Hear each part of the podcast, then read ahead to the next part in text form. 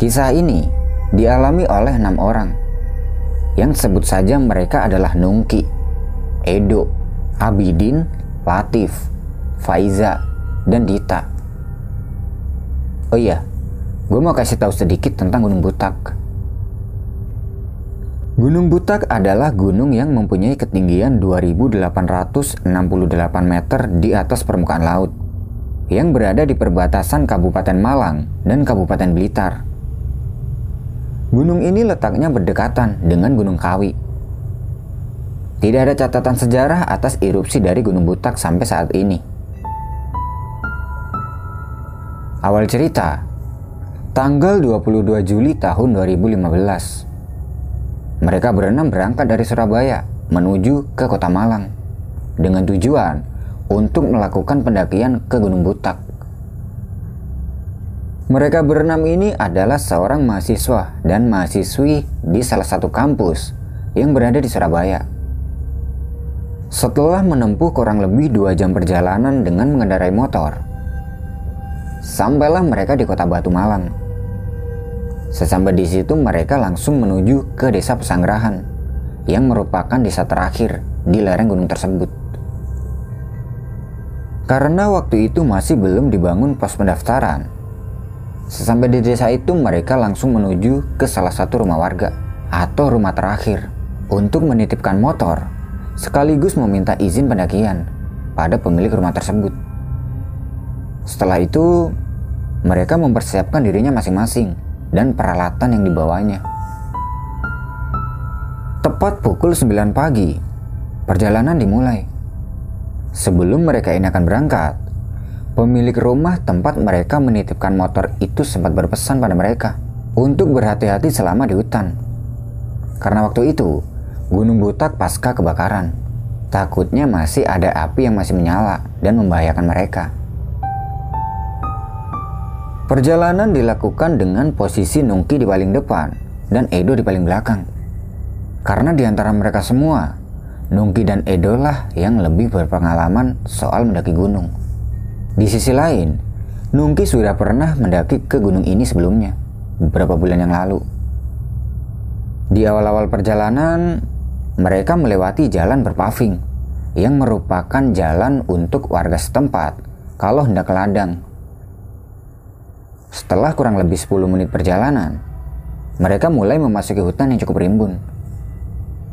Menurut Nungki yang sebelumnya sudah pernah mendaki ke sini, estimasi perjalanan kalau dari rumah tempat mereka menitipkan motor hingga sampai di Sabana itu memakan waktu kurang lebih 9 sampai 10 jam. Bisa lebih cepat dan juga bisa lebih lambat. Ya tergantung seberapa cepat mereka berjalan. Jadi kira-kira maghrib mereka sudah bisa sampai di sabana itu. Ya paling lambat isya lah. Oh iya, sabana ini adalah tempat camp terakhir sebelum sampai ke puncak. Selangkah demi selangkah mereka berjalan. Hingga tidak terasa, waktu sudah menunjukkan jam 12 siang. Karena waktu itu tidak ada bangunan pos, mereka istirahat di sebidang tanah yang datar untuk makan. Jadi kalau dihitung dari seberapa lama mereka sudah berjalan, mereka ini sudah hampir menempuh setengah dari perjalanan. Sambil memasak makanan, sering kali Faiza bertanya pada Nungki, masih seberapa lama lagi untuk sampai di Sabana? Nungki pun memberitahu Faiza, kalau mereka bisa sampai di Sabana, ya kira-kira jam 6 sorean lah. Di antara mereka berenam, bisa dibilang Faiza ini fisiknya yang paling lemah. Jadi setelah selesai makan di tempat itu, mereka melanjutkan perjalanan dengan sangat pelan untuk mengimbangi langkah Faiza yang sebentar-sebentar meminta break karena kelelahan. Setelah cukup lama berjalan, tidak terasa waktu sudah menunjukkan jam 3 sore. Karena memburu waktu agar tidak malam di jalan, Nungki meminta pada teman-temannya untuk sedikit mempercepat jalannya. Tapi mau bagaimana lagi, kondisi Faiza seperti itu. Akhirnya, Nungki tidak bisa memaksakan keadaan. Biar saja jalan pelan-pelan, yang penting sampai di Sabana, meskipun harus jalan malam. Kurang lebih pukul 4 sore, mereka ini masih di dalam hutan yang cukup lebat. Dan Nungki yang berjalan di paling depan tidak sengaja membawa teman-temannya ke jalur yang salah hingga semakin jauh. Awalnya, Nungki ini tidak sadar kalau ternyata jalur yang dilewatinya itu salah. Karena dari tadi, tidak ada jalur lain selain jalur yang dia tapaki. Dia baru sadar setelah dia menjumpai jalan yang dibuntu oleh tebing yang cukup tinggi, 100 meter di depannya. Melihat itu adalah jalan buntu, Nungki meneriaki teman-temannya yang masih ada di belakang. Stop, stop! Kayaknya kita salah jalan ini. Mendengar Nungki berteriak seperti itu, Faiza semakin lemas. Dan dari paling belakang, Edo berteriak. Yang benar kamu Ki, Kayaknya sih gitu. Soalnya di depan tebing, gak ada jalan lagi. Lah terus, kita ke mana nih?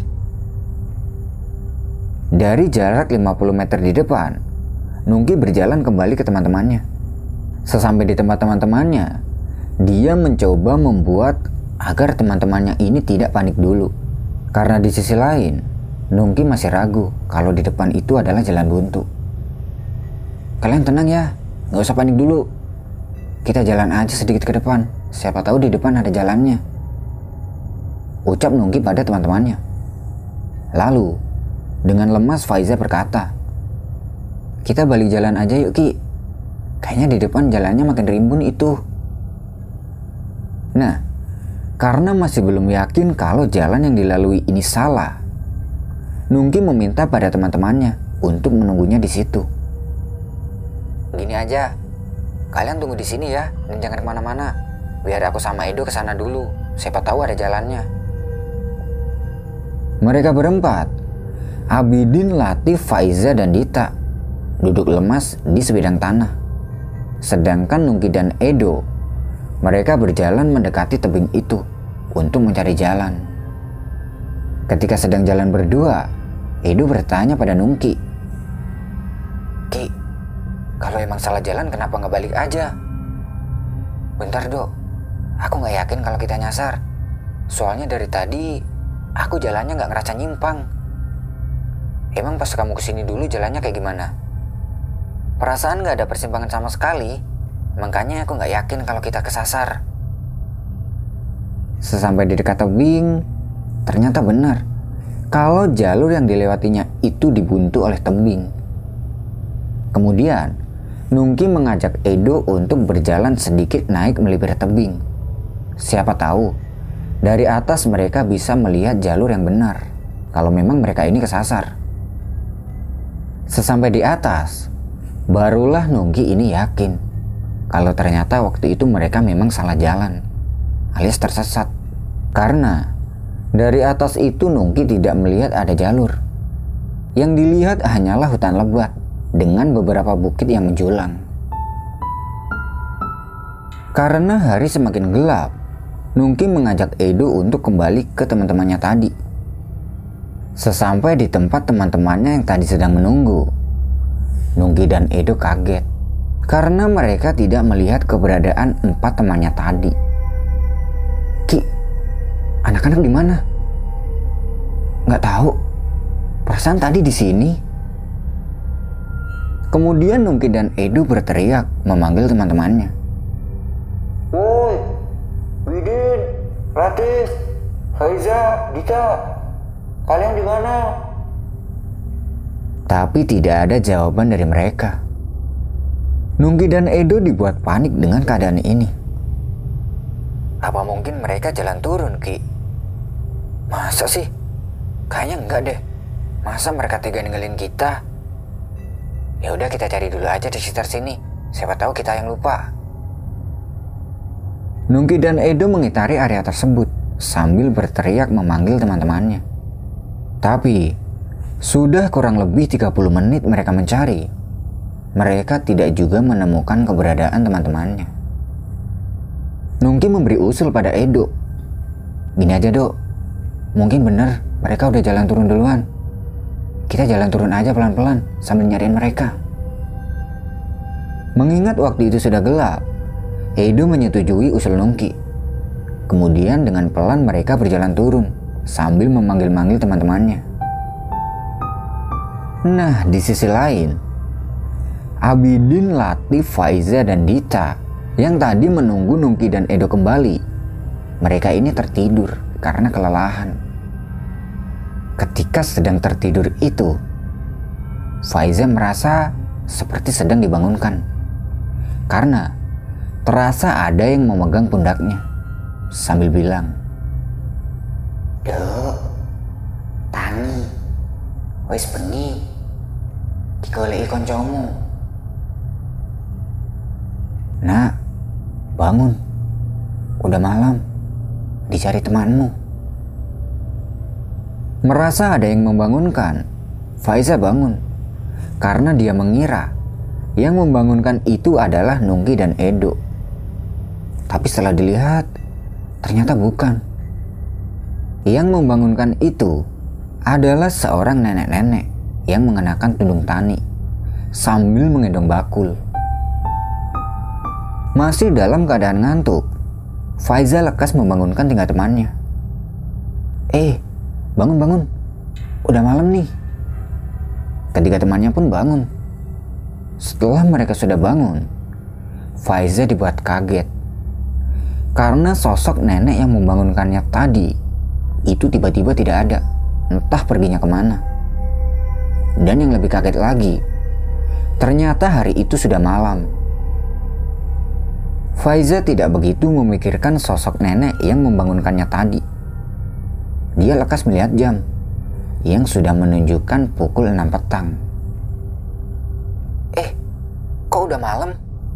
Nungki sama Edo ke mana? Gak tahu. Emang mereka belum balik? Aku juga gak tahu. Berkali-kali mereka berteriak memanggil Nungki dan Edo, tapi tidak ada jawaban dari mereka. Mereka berempat tidak tahu harus berbuat apa. Seringkali Dita mengajak untuk kembali turun. Tapi mengingat Nungki dan Edo belum kembali dari perginya tadi, akhirnya mereka memutuskan untuk menunggunya di tempat itu dulu. Karena malam itu udaranya cukup dingin, mereka menggelar matras dan memakai jaketnya masing-masing sambil menunggu Nungki dan Edo kembali. Sambil menunggu itu mereka saling mengobrol. Ini kita beneran tersesat gak sih? Gak tahu. Aku juga belum pernah ke sini. Setelah cukup lama menunggu sambil ngobrol, Nungki dan Edo belum juga kembali. Hingga waktu menunjukkan pukul 7 malam. Melihat Nungki dan Edo belum juga balik, mereka semakin panik.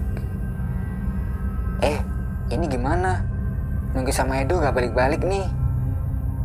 Iya nih, mana dingin banget lagi di sini.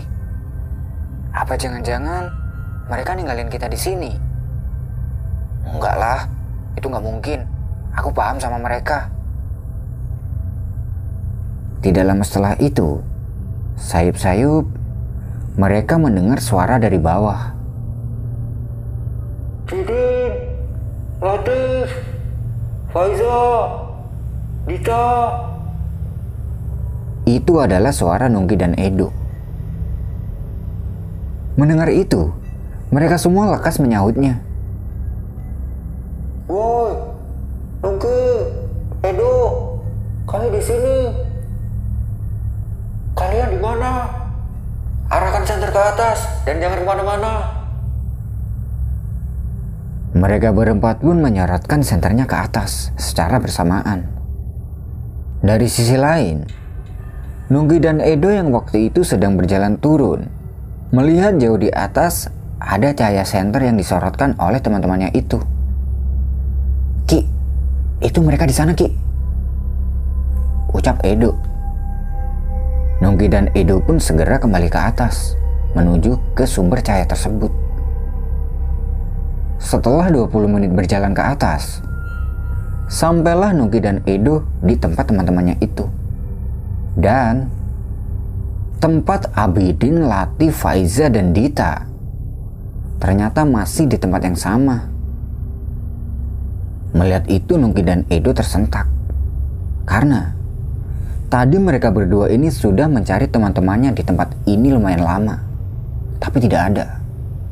Kemudian Nungki bertanya. Kalian habis dari mana? Udah dibilang jangan ke mana-mana. Kita nggak ke mana-mana kok. Dari tadi kita di sini nungguin kalian, tapi kalian nggak balik-balik. Nggak ke mana-mana gimana? Orang tadi kita nyariin kalian di sini nggak ada kok. Beneran Ki, kita dari tadi di sini nggak ke mana-mana. Malahan kita khawatir sama kalian yang nggak balik-balik dari atas. Mendengar pernyataan itu, Nugi heran. Kok bisa terjadi hal seperti ini? Di situ Faiza hanya terduduk lemas.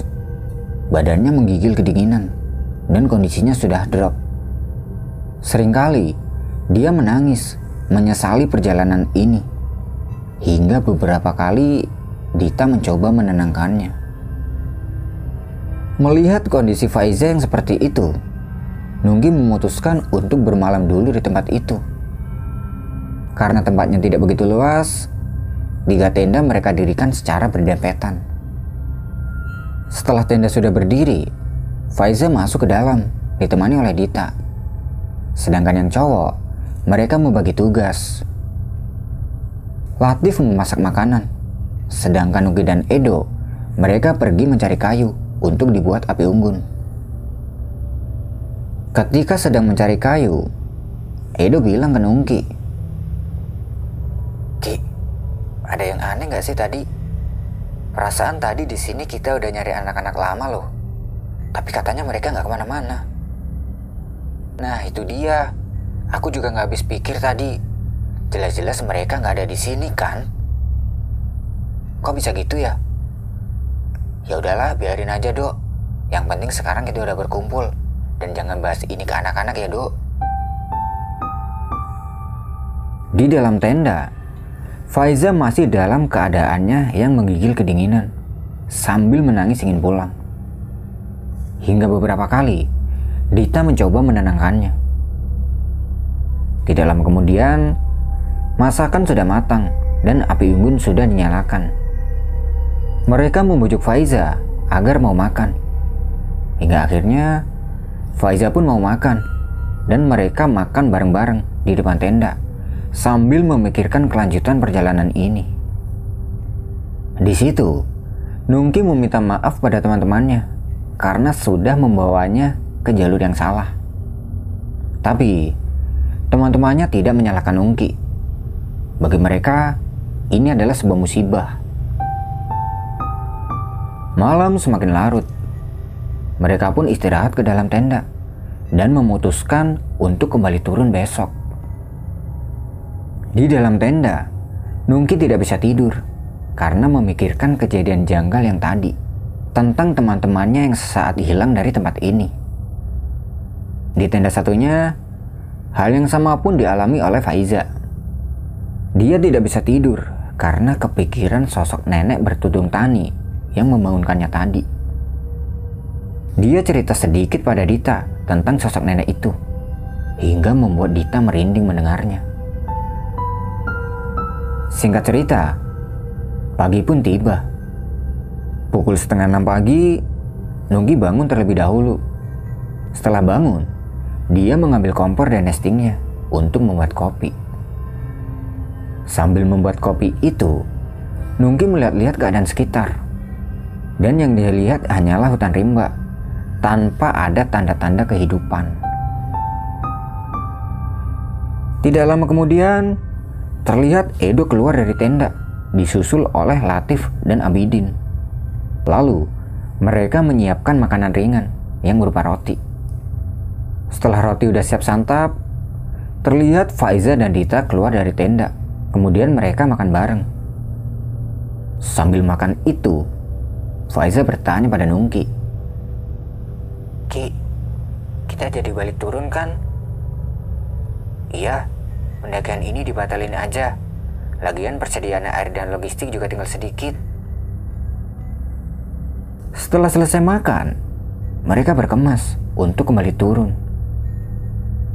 Nah, ketika sedang berkemas itu, Dari bawah, sekilas Faiza melihat ada nenek bertudung tani sedang berjalan di antara semak-semak yang cukup rimbun. Melihat itu Faiza kaget. Lalu dia berucap, Eh, siapa itu? Ucap Faiza sambil melihat ke arah nenek bertudung tani tadi. Spontan, mereka semua yang ada di situ ikut melihat ke arah pandangan Faiza. Tapi tidak ada siapa-siapa yang mereka lihat. Edo bertanya pada Faiza. Ada apa ya? Tadi kayaknya ada orang loh di situ. Mana? Di mana? Tadi di sana, di semak itu.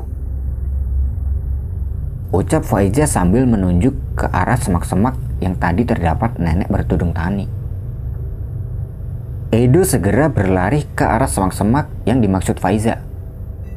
Sesampai di situ, Edo tidak melihat ada siapa-siapa. Kemudian Edo kembali ke teman-temannya. Gak ada siapa-siapa kok, Za.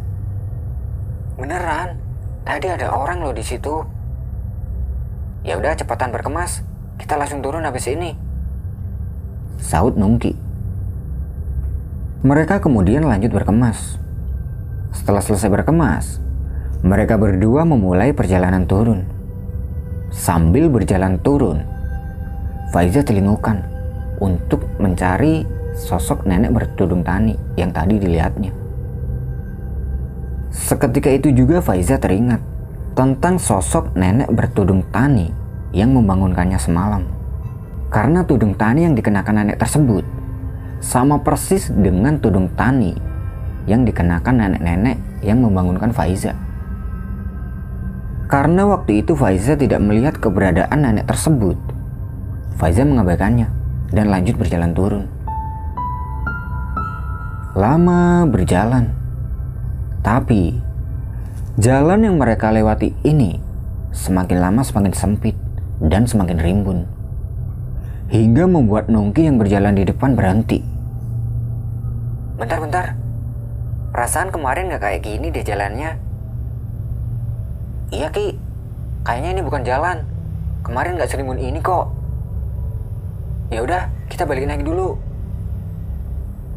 Mereka pun kembali berjalan sedikit naik untuk berunding. Sesampai di tempat yang cukup datar, mereka coba mengingat-ingat jalan yang kemarin mereka lalui. Tapi, tidak ada satupun dari mereka yang ingat. Mereka tidak tahu harus ke mana. Mau lanjut turun tapi jalannya semakin rimbun. Mau naik ke atas, tapi mereka sudah terlanjur jauh. Melihat keadaan ini, Faiza lemas, begitupun juga yang lain. Lalu, Abidin memberi usul. Gini aja, ini kan gunung. Kita terus jalan menurun aja menerabas semak, nanti juga sampai di bawah. Karena usul Abidin ini masuk akal, mereka bergegas melanjutkan perjalanan turun lagi dengan menerobos semak-semak dengan menggunakan sebatang kayu. Dan setelah cukup jauh berjalan menerobos semak, mereka semua terhenti. Karena di depan mereka adalah jurang yang cukup dalam. Jadi posisi mereka waktu itu sudah berdiri di bibir jurang. Melihat itu Nunggi mengajak mereka untuk berjalan sedikit naik lagi karena takut terpeleset ke dalam jurang itu. Sesampai di tempat yang dirasa aman, mereka berunding lagi. Gimana nih? Di depan jurang, kita nggak bisa terus jalan turun. Ya mau tidak mau, kita balik ke atas. Hah? Balik? Udah sejauh ini kita balik ke atas lagi. Ya mau gimana lagi, Dit? Emang mau turun ke jurang itu? Mereka semua terduduk lemas dengan keadaan ini. Yang ada dalam pikiran mereka hanyalah pulang, pulang, dan pulang. Mengingat waktu itu mereka sudah berjalan jauh hingga sampai di sini, Nungki memberi usul. Gini aja, melihat kondisi kita yang seperti ini, kalau balik ke atas kita nggak mungkin. Kita jalan aja menyusuri bibir jurang. Siapa tahu nanti di sana kita menemukan petunjuk. Karena memang tidak memungkinkan kalau harus kembali ke atas, mereka menyetujui usul si Nungki. Mereka lanjut berjalan menyusuri bibir jurang. Waktu sudah menunjukkan pukul 5 sore dan mereka masih berada di dalam hutan rimba tanpa ada petunjuk jalan. Rasanya hutan ini seperti tidak ada ujungnya. Karena kelelahan, mereka semua memutuskan untuk istirahat. Ketika sedang istirahat itu, Faiza hanya menangis, ingin segera pulang. Karena waktu itu hari sudah akan gelap, Nungki mengajak mereka untuk mencari tempat datar untuk digunakan bermalam. Dengan terpaksa, mereka semua berdiri dari duduknya untuk mencari tempat. Setelah beberapa meter berjalan, mereka menemukan tempat yang sedikit datar, yang hanya cukup untuk mendirikan dua tenda. Sesampai di situ mereka mendirikan dua tenda secara berhadapan, dan di tengahnya disambung dengan flyset. Setelah itu Nungki mengeluarkan logistik yang tersisa untuk dimasak untuk makan malam. Melihat logistik yang tersisa, Nungki berpikir, ini kalau dimakan sekarang, besok mau makan apa? Di sisi lain, persediaan air juga sudah sangat menipis. Akhirnya, Nungki hanya memasak sebagian dari logistik yang tersisa dengan tujuan agar besok mereka masih bisa makan. Setelah masakan sudah matang, mereka makan dengan lahap karena sore itu mereka semua sudah benar-benar kelaparan. Setelah selesai makan, Nungki bilang ke teman-temannya, bahwasanya persediaan air sudah sangat menipis. Jadi sebisa mungkin mereka harus menghemat untuk perjalanan selanjutnya. Ki, kita harus ngapain lagi habis ini? Ucap Faiza dengan lemas. Kita bermalam dulu aja, Zak. Hari udah semakin gelap. Kalau lanjut jalan, ntar kita malah semakin tersesat. Jawab Nungki yang juga sudah sangat lemas. Akhirnya, malam itu dengan terpaksa mereka bermalam lagi di hutan rimba.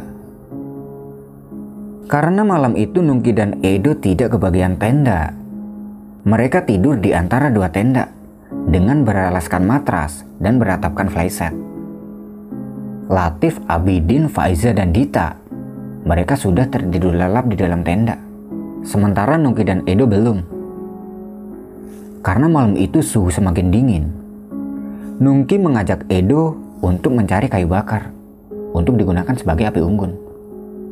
Setelah api sudah dinyalakan, mereka berdua duduk di sebelah api unggun itu sambil membicarakan kelanjutan perjalanan mereka besok. Jadi, sebisa mungkin besok mereka sudah harus bisa keluar dari hutan ini, mengingat persediaan logistik sudah sangat menipis. Waktu sudah menunjukkan pukul 9 malam. Nunggi dan Edo kemudian beranjak tidur. Malam itu, entah jam berapa, Faiza ini terbangun dari tidurnya dan dia membangunkan Dita untuk mengantarkannya buang air kecil. Dita membangunkan Nungki dan Edo yang waktu itu tidur di depan tendanya karena menghalangi jalannya. Ki, Dok, bangun dulu. Aku mau lewat. Mau ke mana? Faiza mau kencing. Oh ya udah, kencing di belakang tenda aja. Jawab Nungki kemudian melanjutkan tidurnya. Faiza dan Dita pun segera keluar untuk menuju ke belakang tenda. Karena di sebelah kanan tenda mereka ini terdapat api unggun, jadi mereka keluarnya dari sebelah kiri tenda. Setelah selesai buang air kecil, dari belakang tenda Faiza melihat ada satu orang wanita sedang duduk di sebelah kanan tenda mereka, tepat di samping bekas api unggun. Melihat itu Faiza langsung menggandeng tangannya Dita. Sambil pelan-pelan, mereka kembali masuk ke dalam tenda. Dan ketika mereka akan masuk ke dalam tenda, Faiza ngelirik ke arah bekas api unggun tadi. Dan Wanita yang tadi duduk di dekat bekas api unggun itu sudah tidak ada. Faiza tidak memberitahukan hal ini kepada Dita. Sesampainya di dalam tenda, dia kembali melanjutkan tidurnya hingga pagi.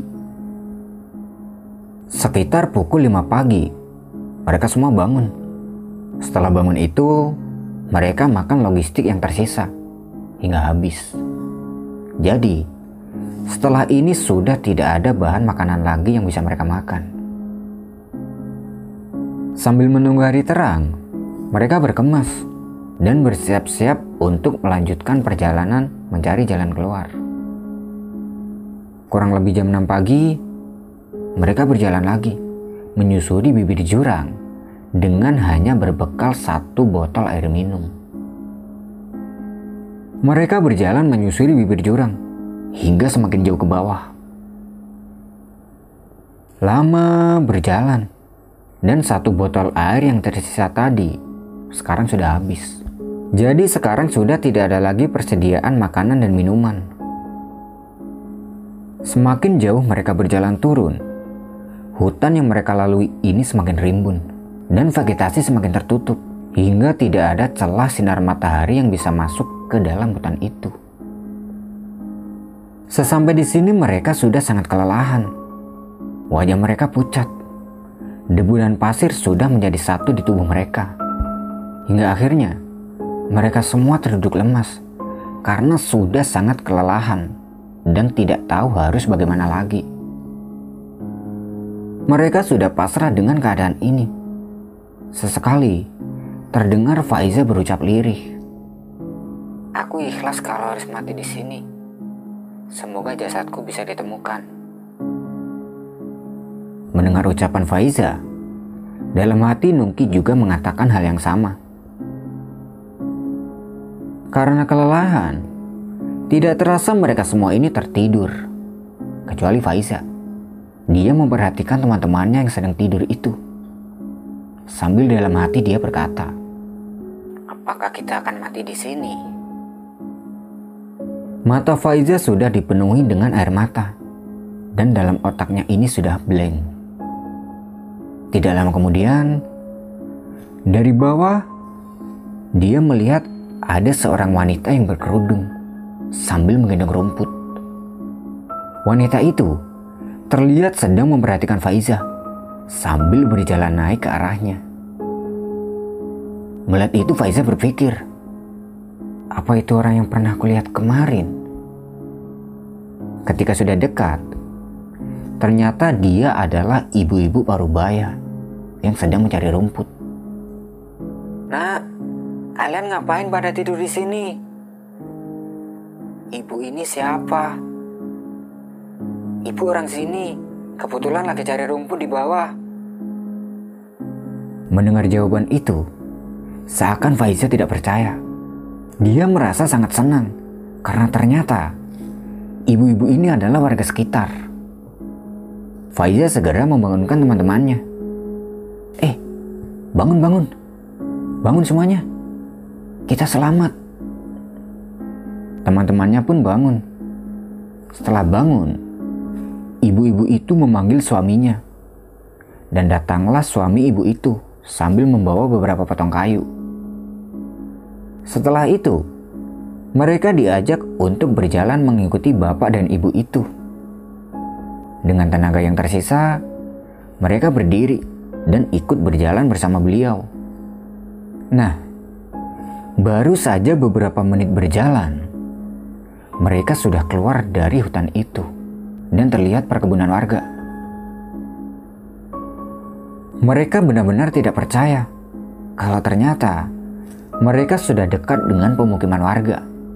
Padahal, sebelum tidur tadi mereka tidak melihat ada tanda-tanda kehidupan di tempat ini.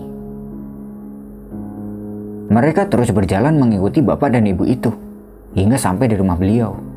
Kemudian, ibu itu memberi mereka makan dan memberinya tumpangan untuk istirahat di rumahnya. Setelah makan, mereka membersihkan badan dan setelah itu mereka tidur di rumah bapak dan ibu itu untuk mengembalikan tenaga yang tadi sempat terkuras habis di dalam hutan. Dan bangun-bangun, ternyata hari sudah gelap. Setelah kondisi mereka sudah agak fit, mereka menceritakan pada bapak pemilik rumah tersebut tentang tersesatnya mereka selama dua hari dua malam di dalam hutan. Beruntungnya, waktu itu dengan sengaja istri beliau masuk ke dalam hutan itu. Padahal sebelumnya ibu itu tidak pernah masuk ke dalam hutan itu. Andaikan tidak bertemu dengan ibu itu, entah bagaimana nasib mereka berenam. Malam itu mereka diminta untuk istirahat dulu di rumah beliau. Keesokan harinya, Nungki, Edo, dan Abidin pergi ke rumah tempat di mana dia menitipkan motornya untuk mengambil motornya. Sedangkan Latif, Faiza, dan Dita, mereka menunggunya di rumah bapak itu. Setelah itu, mereka bertiga menjemput Latif, Faiza, dan Dita, kemudian pamit pada pemilik rumah untuk kembali pulang ke Surabaya. Mereka mengucapkan beribu-ribu terima kasih pada bapak dan ibu itu karena sudah menolongnya. Dan pertolongan itu tidak bisa mereka lupakan hingga saat ini. Beberapa hari setelah itu, di kampus mereka membicarakan kejadian yang mereka tersesat waktu itu. Mulai dari Nungki dan Edo yang kehilangan empat temannya, hingga Faiza yang dibangunkan oleh sosok nenek bertudung tani. Kejadian ini menjadi pengalaman yang sangat pahit bagi mereka, dan mereka jadikan sebagai pembelajaran penting.